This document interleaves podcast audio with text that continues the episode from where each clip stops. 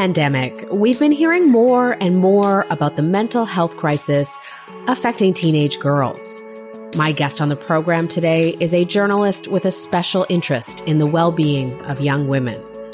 In her own adolescence, she was hospitalized nine times for anorexia, which she's written about in a new book. And in recent years, she has dug into the issue of gender dysphoria, trying to understand the surge of cases among teen girls. It was coverage of gender issues that ultimately led her to part ways with The Guardian after 22 years with the paper.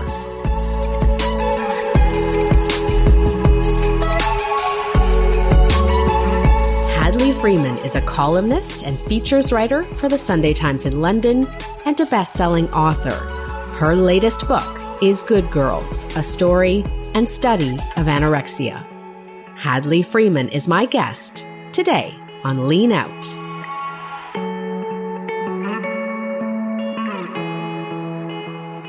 Hadley, welcome to Lean Out. Thank you so much, Tara. I'm so thrilled to be here. I'm really excited to have you on. This is such a remarkable book, and uh, I think it's going to be great to get a chance to speak about it today. I want to start with this. Uh, anorexia was very common when I was growing up. I'm Gen X, and I did know girls who were hospitalized for it. But in recent years, we have heard less about this. Mm. So I was surprised to read that rates of anorexia are going up for children under 12. Mm-hmm. And then not surprised to read that during the pandemic, there was a rise in hospital referrals. To start today, just walk us through how common is anorexia in 2023 and who is most likely to suffer from the illness? Well, the rates of anorexia have generally stayed about the same. In Britain, at least, it's about 1% of the female population suffer from anorexia. But like you say, the hospital referrals have gone up, particularly during the pandemic. It is suffered by boys and men. Uh, they represent about 10% of the patients, according to all the doctors I spoke to in Britain. Um, but it's generally suffered by girls and women. And it almost invariably starts around adolescence and puberty. Mm-hmm. And to to sort of think through the topic, you go through your own personal mm-hmm. story as well as the stories of young women that you met in the hospital. Mm-hmm. And so, mm-hmm. for listeners, for context, starting at 14, you had uh, nine psychiatric hospital stays, about two and a half years with brief stays at home in between. And there was one line that just stood out so much to me from the book. So much of anorexia, you write, is about suppressed conversations. Mm-hmm. Talk to me a little bit about that and how that plays played into your own personal story? Well, I actually can't take credit for that line. That came from the ward manager of one of the eating disorder wards that I was on. And she, what she was meant was that anorexia is a way for girls and women. I'm, just going to say girls and women for just ease of communication. I am aware that boys and men get it too, but it's a way that girls and women express something without having to articulate it. Because I think a lot of girls find it very hard to say what would be quote unquote unpleasant feelings, to voice unpleasant feelings, whether it's anger, sadness, fear, self loathing, shame. And instead they express it through their bodies. This is why I find it basically shockingly simplistic when people describe anorexia as a desire to be thin. I know that is what anorexics say when they are in the grip of the disease, but it is not about that. It's about wanting to look ill so that people know something is wrong with you without having to say it. Mm. It's that's just so striking to me. And also there is this theme of wanting to opt out of the world in general. Mm-hmm. I'm wanting to opt out of womanhood in particular. Mm-hmm. Um, and there's another striking paragraph where you're quoting two doctors, and you write they cite as external factors the internet, in particular Instagram and online pornography, both of which, in their own ways, make some girls feel that they just don't fit in as females. This is mm-hmm. a mm. feeling many anorexics can relate to the sense that your body is making promises to the outside world that you can't keep.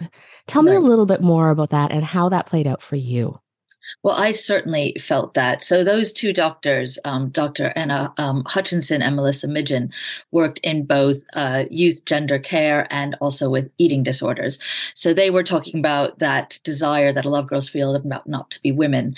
And I was absolutely terrified of becoming a woman. And that underpins so much of anorexia, which is why, as I said, it generally starts during puberty. Um, I was quite emotionally immature for a 14 year old, which is when it started with me.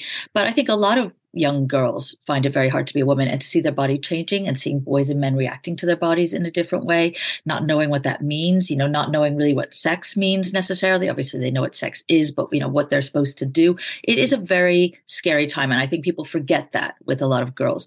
You know, they, because we idealize young female beauty so much, we forget how scared a lot of girls feel inside when they're suddenly, you know, looking physically sexually available and they don't feel that way yet. Um, so for a lot of anorexia, is about trying to stay, you know, not trying not to be a woman, trying to stay a child, really. Mm-hmm. Mm-hmm. And for you personally, I mean, what one of the things that's incredible about this book is it is a very hopeful story. You did make a full recovery. That is an incredibly wonderful thing to read about. Um, but so that readers understand, I mean, what did where did the illness ultimately take you? What what did your lowest points look like for you? So, um, as you said, Tara, I was in hospital nine times, um, and those stays were, uh, I think there was one two week stay, but in, generally they were either three, they were three to six months. And the lowest point was when I'd been dropped by my first psychiatrist after a year of treatment from him um, because I wouldn't drop out of school to focus on my recovery. And so I didn't really have anyone looking after me other than um, our family doctor, what we call GP in Britain. Um, and my weight dropped so low that my heart was kind of stopping working. I was having really bad arrhythmia and palpitations because my heart was cannibalizing itself really and I was fainting all the time in the streets and at school. And that was when our family doctor sort of yanked me out of school and put me in a general hospital which is the worst place an anorexic. But that was definitely at my lowest weight. Um, I had no, I had almost no hair at this point. Most of my hair had fallen out. I had body hair growing all over my body um, in an attempt to keep me warm. My lips were all cracked and bleeding. My knuckles were all bleeding because I also had OCD hand washing. I mean, I was no one's idea of a beauty at that point. I looked basically like roadkill. Mm. And it's it, it, was interesting for me to read that the hospital was a safe place for you, that you enjoyed being there, and that one of the turning points was your doctor saying to you, "If you lose weight, I'm not putting you back in the hospital. You have to stay at home and eat at home and have a nurse assigned to you at home." Yeah. Talk to me a little bit about what it felt like being in the hospital with these other young women and why that was such a turning point for you. Well, at times, you know, of course, being in hospital is terrible uh, for anyone suffering from anorexia. You have to eat, you have to put on weight. You're surrounded by other girls and women who have anorexia, and sometimes you get support from the other patients, and other times it can be full of bullying because no one knows how to bully an anorexic better than another anorexic. And, you know, there can be a lot of teasing about who weighs more, who had the bigger portion at lunch, all that kind of stuff. But the secret that you know patients with anorexia don't want to say ever is that being in hospital is a lot preferable to being at home. Because in hospital someone's making you eat. It's not your fault. You don't have to feel guilt about it. It's not your responsibility. It's not your fault that you're not exercising 18 hours a day. It's not your fault that you're not able to throw up after eating all the time. It's someone else's responsibility. And you know, it, it sounds sort of counterintuitive, but that is a huge relief for a lot of girls and women with this eating disorder because, you know, they just can't bear the guilt of eating themselves. So it's great for someone to make them do it so they don't have to deal with it. And the reason it was such a turning point for me when my therapist said to me after my ninth admission and I was losing weight at home again. And she said to me, I'm not going to put you back in hospital because I think it's too comfortable for you there now. Um, you'd have a you'd have a nurse at home. And this was unbearable to me. The idea of being in the outside world, constantly overlooked by a nurse, living with my parents, everyone knowing I'm eating in the outside world, which to me was the biggest shame of all, to show that I have appetite to outside people. At least in hospital, we all know it's not our fault. In the outside world, it would look voluntary that I was eating. And that was it for me. I, I couldn't do it. I, I realized I, I couldn't bear to have that situation in the outside world. I'd rather feed myself just enough to stay the same way and go back to school, which is what I wanted to do. Mm-hmm. And another turning point that really stood out was uh, when you were in the hospital, a woman mm-hmm. having a meltdown at a meal. Mm-hmm. And tell me, walk me through that moment and why why that offered a little hope it is very strange what will trigger someone's recovery in the same way it's very unexpected what will trigger someone's you know descent into the illness. But for me it was i was sitting in the dining room. We all ate together all the patients our three meals and three um, snacks a day. And the woman opposite me had just had her 32nd birthday and we were eating breakfast and she started having you know this kind of real screaming, crying fit about that she felt there was more butter on her toast than on anyone else's. And this happened at every single meal. You know, someone would feel they had a bigger piece of pie or they had more roast potatoes or something. There was we were all always comparing our plates. And I looked at her and this thought just came into my head and it, it was, I will not be having tantrums over toast when I'm 32 years old. And I was 17 then. And that was the first time in about three years that I thought, maybe this doesn't have to be my life. Before that, I thought this will be my life. I will be like these other women in hospital with me who were all in their 40s and 50s and had spent their entire lives going in and out of hospital. I thought, well, that'll be me because I can't bear the guilt of feeding myself in the outside world. I'd rather be fed up in hospital, go out, lose the weight again, then go back into hospital and be stuck in that cycle, which, you know, more women than people realize that is how their lives are. Um, but that was the moment when I thought, no, I, this is not going to be my life. Mm. And it was significant too that you decided to stay in school and that that was a bit of a lifeline for you. And you do find yourself then at university and and this sort of vision of a of a different kind of life begins to emerge. Mm. And you know, you're still struggling, but but you're right. I was spending 16 hours a day learning French vocabulary and the dates of Renaissance paintings, but only six months earlier, I could never have imagined such freedom.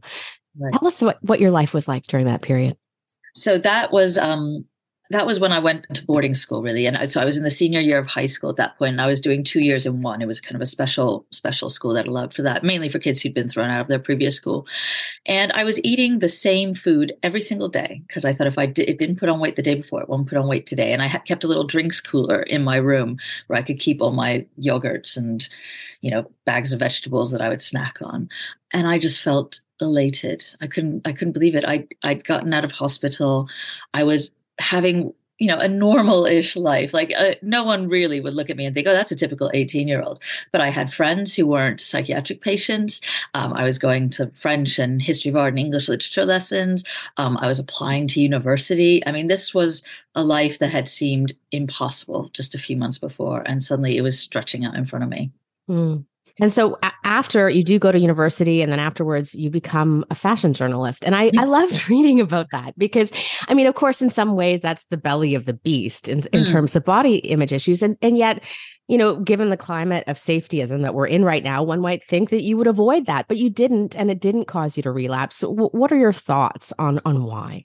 Well, I, you know, it, I know why people find it strange that I, I left university, I became a fashion journalist. But the thing is, fashion models, fashion magazines, they never played any part really at all in my illness. When I became ill at 14, I never even looked at a fashion magazine. I had no idea who Cindy Crawford and Kate Moss were. They weren't in my mirror. They weren't in my, you know, windscreen at all. And so, you know, people do think, oh, this causes eating disorders, that causes, you know, whatever. I, those kind of triggers, I do think are irrelevant. I really do. And, you know, I say at the beginning of the book, the thing that triggered me was just a friend at school saying how, how she wished, a, a very thin friend saying that she wished she was normal sized like me. And to me, that totally spun me out. And the next thing that kind of spun me out was I was watching When Harry Met Sally with my parents, and there's a scene in it, and when Harry and Sally have bumped into Harry's ex-wife, and Harry says, um, "Her legs look bigger. Do you think she's retaining water?" and to me, I mean, anyone else would think like, "Ha ha, Harry's trying to make himself better by suggesting his wife looks dumpy or something." But to me, I thought, oh my God, I need to worry about how my legs look, not just my stomach. And oh my God, water puts on weight. So mm-hmm. you can't predict what triggers are. I do think people's obsession with triggers is basically a, a, grasp for control that doesn't exist. And, you know, I understand why people look at the fashion world and think its obsession with female thinness is weird. And I agree with that. I do think it's weird. I think the fashion world's obsession with thinness you know it is articulating a cultural language around us and you know and kind of enhancing it. And anorexia is an expression of unhappiness that uses the cultural language of not eating. Um, so they there is a connection between the two but it's really simplistic to say vogue or fashion causes eating disorders. And in any case in, like i've also interviewed a lot of celebrities and i've met far more celebrities with eating with clear eating disorders than any fashion model that i ever came across in my mm. 10 years at the fashion desk Mm. Um, and in this book, you do touch on gender issues, and mm-hmm. and reading your memoir, it it makes perfect sense why you've become interested in these issues and in this mm-hmm. debate over transgenderism. Um, you write at one point, eating disorders and gender dysphoria are disorders of the body, body obsession, body hatred, body alienation. When did you first start getting interested in this topic, and and what kind of made you decide to to take this on as a topic? Well, I think, like a lot of people, I first really started thinking about it with, um, thank you, Kardashians, Caitlyn Jenner.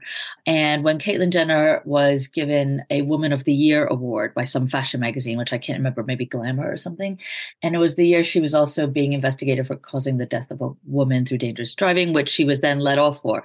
But I, I thought this was quite interesting, where the idea of transition what you know kind of was being so amplified by the media and applauded in a certain way. And of course, I wanted anyone to live the life they should, but no one was really explaining how someone who lived as a male their entire lives could feel like a woman. I wasn't hearing, I, I was interested because I'm a woman and I don't know if I feel like one.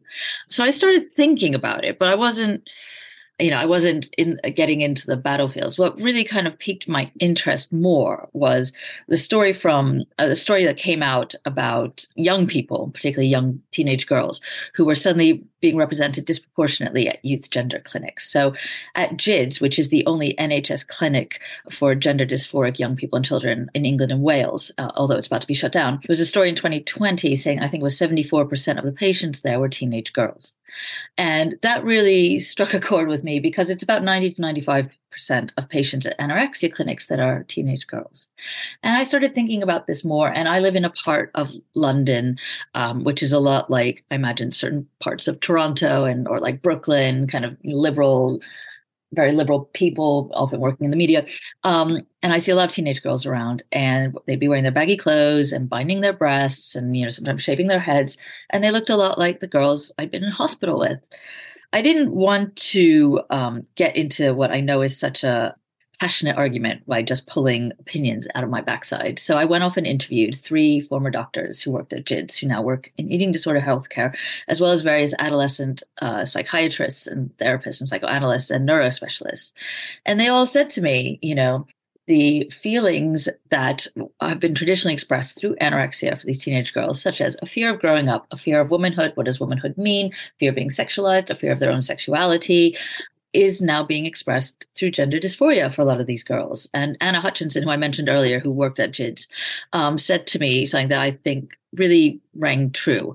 She said, In every generation, there's a symptom pool, and you go down to the symptom pool and you pull out the symptom through which you can express the emotions you're feeling. And what for a while there was anorexia, there was bulimia, then there was cutting, and now there's gender dysphoria. And I think the thing with the teenage girls and gender dysphoria, which is what I'm talking about in particular, is people really need to remember that girls and women, but particularly teenage girls, have traditionally always expressed their unhappiness through their bodies. Teenage boys tend to express unhappiness outwardly. You know, they get in trouble at school, they get into fights.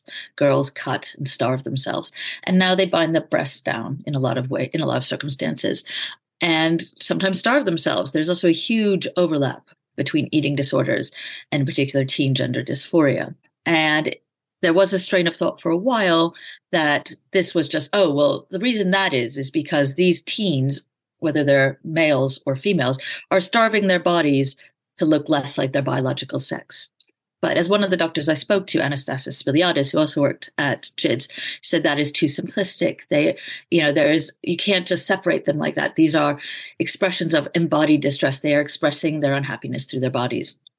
As I say in the book, I am not like, saying all trans people are anorexic or all anorexic are trans people. I'm saying teenage girls have always expressed unhappiness through their bodies.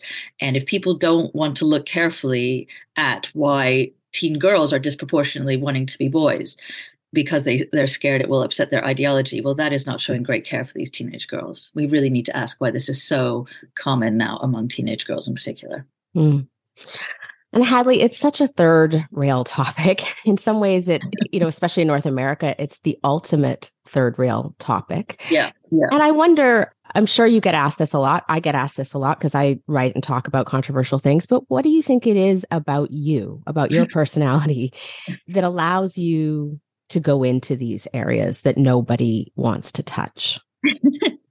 um, I think I I really like to hear from you, Tara, why you think it you do it too. But I think for me, I was so scared for so long of saying anything that would upset anybody. And this is partly what led to the anorexia was I just wanted to be I was a total people pleaser for like the first 35 years of my life.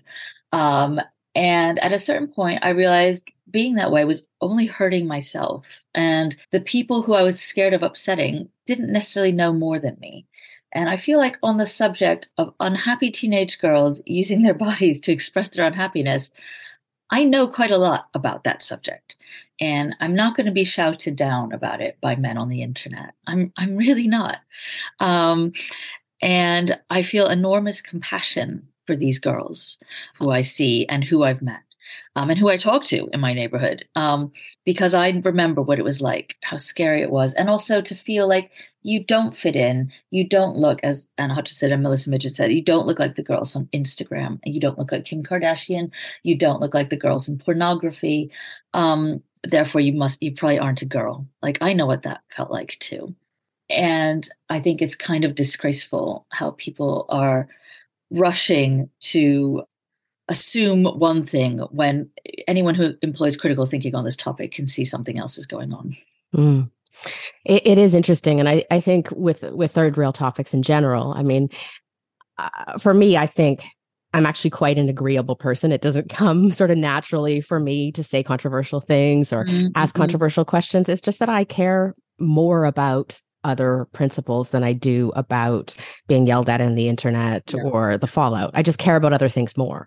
I care about preserving the ability to have open debate and the ability to talk through these really contentious issues and what could be more contentious than this i mean i've also i've interviewed trans writers i've mm. i know people who have trans children. Mm.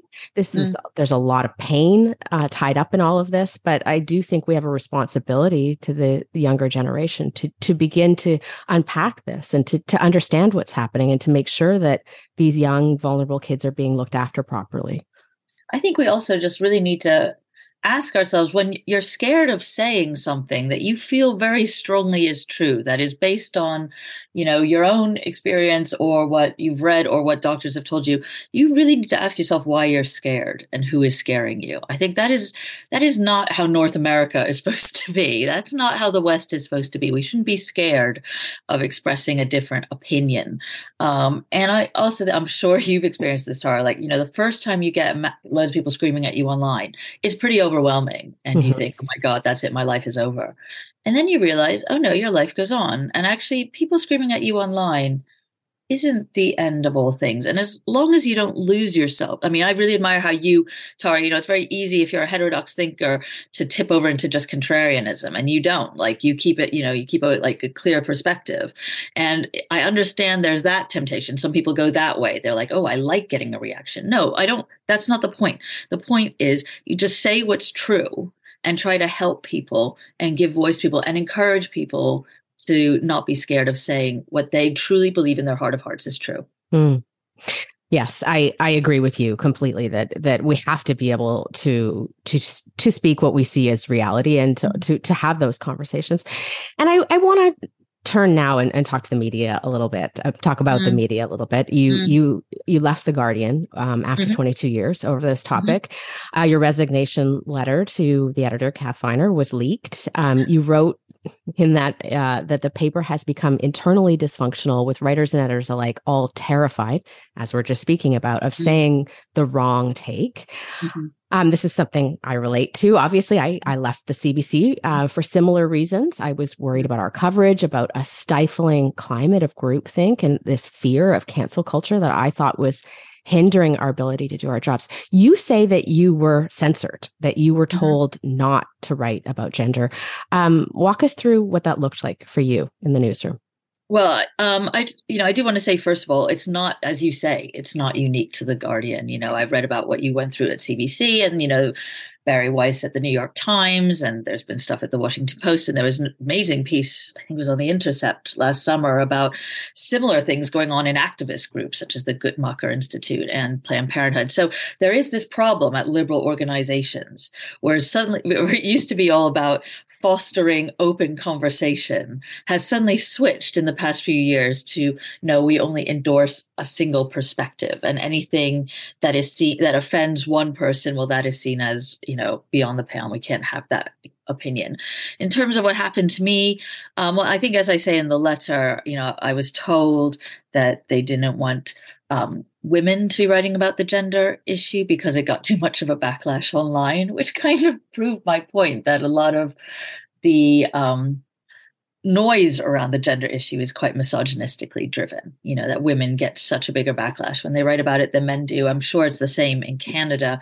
In Britain, certainly female columnists such as Janice Turner or myself or Helen Lewis get far more of a backlash when we write about it than someone like James Kirkup, who also writes about it very prominently. Um, and there were, and I also said in the letter, there were um, people I wanted to interview, such as J.K. Rowling and Martina Navratilova, and I was, and as as well as women. I don't know if this was covered in Canada, but women such as Maya Forstater and Allison Bailey, who um, launched uh, legal cases against their places of employment because they felt they were fired because of being gender critical, as they as they call it. I call it reality based, but people call it gender critical.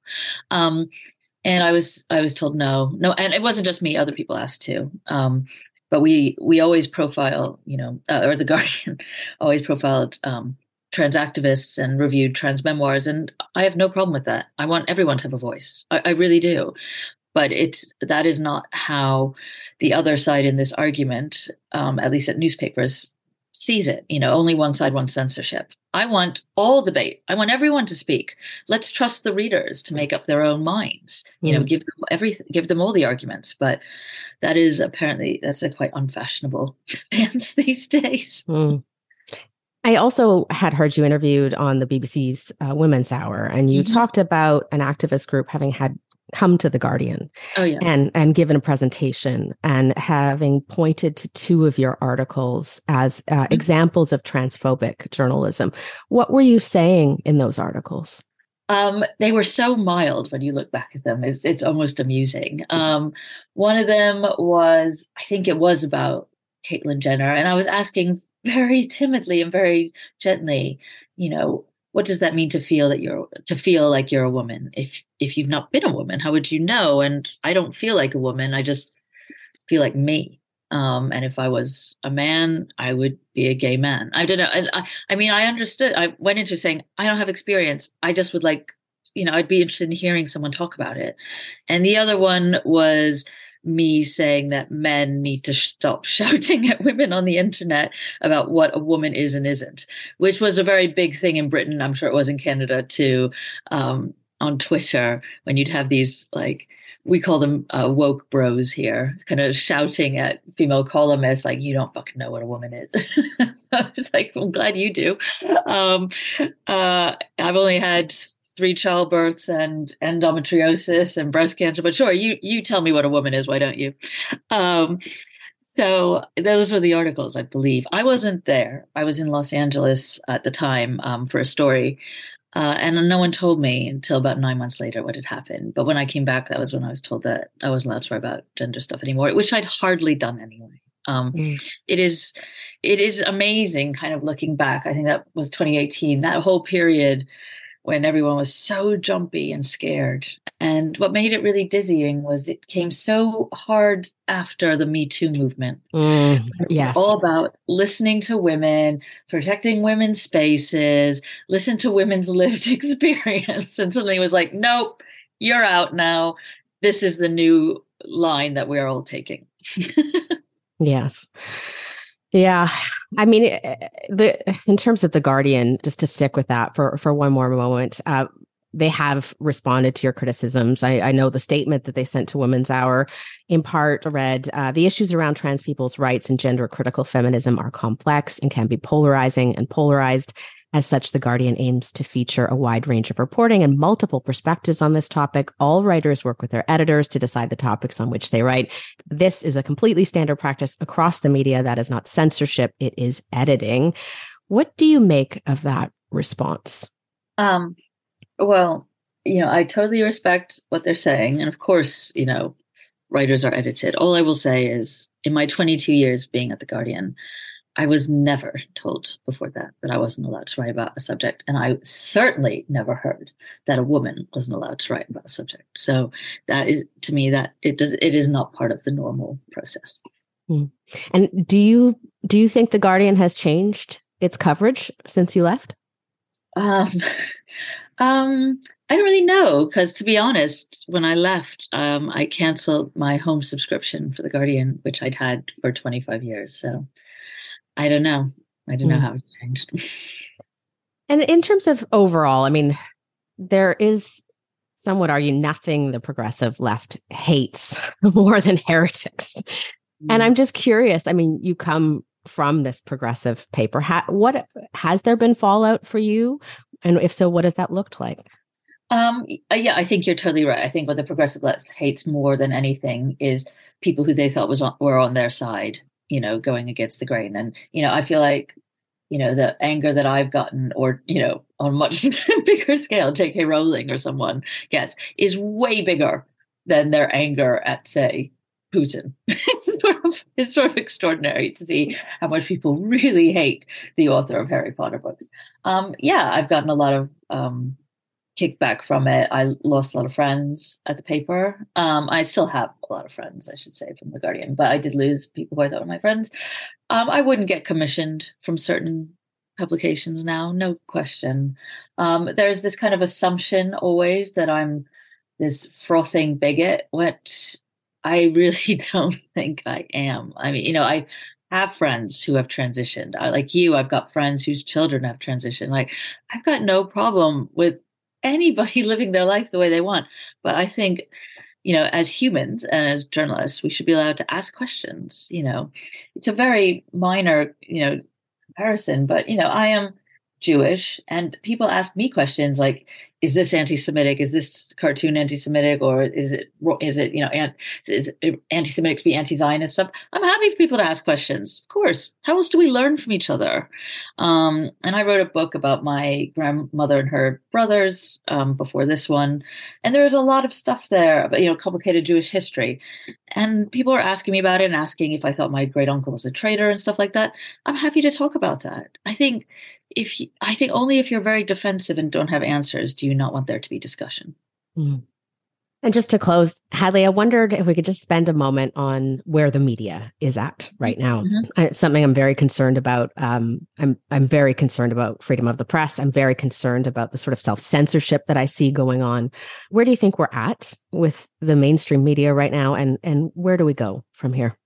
Well, I'm going to be honest, uh, that I th- you obviously know more about the Canadian press, but just from what I see in terms of America, I think some things are shifting. I thought it was really significant. Um, I think it was last month when there was this crazy open letter in the New York Times from a lot of New York Times contributors protesting against the coverage of youth gender medication issues, and um, and they named the reporters writing on it, and I think was the executive editor uh, responded and defended his writers. Like that, I don't think would have happened in 2018. I, t- I take that as a really hopeful sign, and just on a purely narcissistic level, um, this book got two really nice reviews in the New York Times. And again, I mm-hmm. don't know that would have happened four years ago, given that I do have a chapter talking about the potential overlaps between gender dysphoria and eating disorders. So I find that hopeful. I think the papers that still want to be in the mainstream are slowly becoming a bit more moderate again and not allowing themselves to be bullied by um, the niche you know extremes on either side. Mm. The you know other papers they have just exited the mainstream, I think, in some ways, or websites, and I think they will find that an economically unsustainable um, model after a while. Um, so, and I also think certainly in Britain there seems to be um, a level of calmness and moderation returning to this in particular debate and more and more sports bodies are you know taking up the more scientific approach rather than an ideological approach. And that I also find heartening. Mm.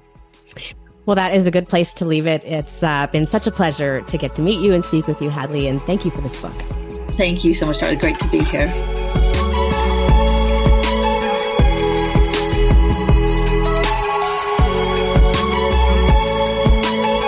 Lean Out is hosted and produced by myself, Tara Henley. If you value independent journalism, please consider subscribing to my Substack at tarahenley.substack.com.